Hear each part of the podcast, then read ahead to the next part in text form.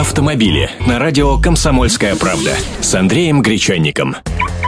Здравствуйте. Ну что, поездили с ветерком? Вот и хватит. В России могут вернуть наказание за превышение разрешенной скорости на 10 км в час. Правда, при этом штрафовать за это нарушение будут только в населенных пунктах, а на трассе за городом оставят наказание за превышение разрешенной скорости более чем на 20 км в час, как это действует сейчас повсеместно. Как рассказал депутат Госдумы Вячеслав Лысаков, введение ненаказуемого предела превышения скорости в виде 20 км в час сослужило плохую службу службу, то есть фактически скорость потока стала минимум на 20 км в час выше разрешенной, если пробок нет, конечно.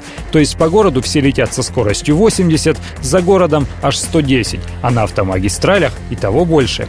Депутат планирует внести соответствующие поправки в Кодекс об административных правонарушениях, которые Госдума может рассмотреть уже в скором времени, даже, наверное, весеннюю сессию. Кстати, как нам обещали в начале года, ужесточение водительских наказаний в этом году не предвидится. Но тут оказывается, что предложение не наказывать за 20-километровое превышение было рассчитано на введение накопительной бальной системы наказаний. Ее отклонили, теперь и поблажку хотят убрать.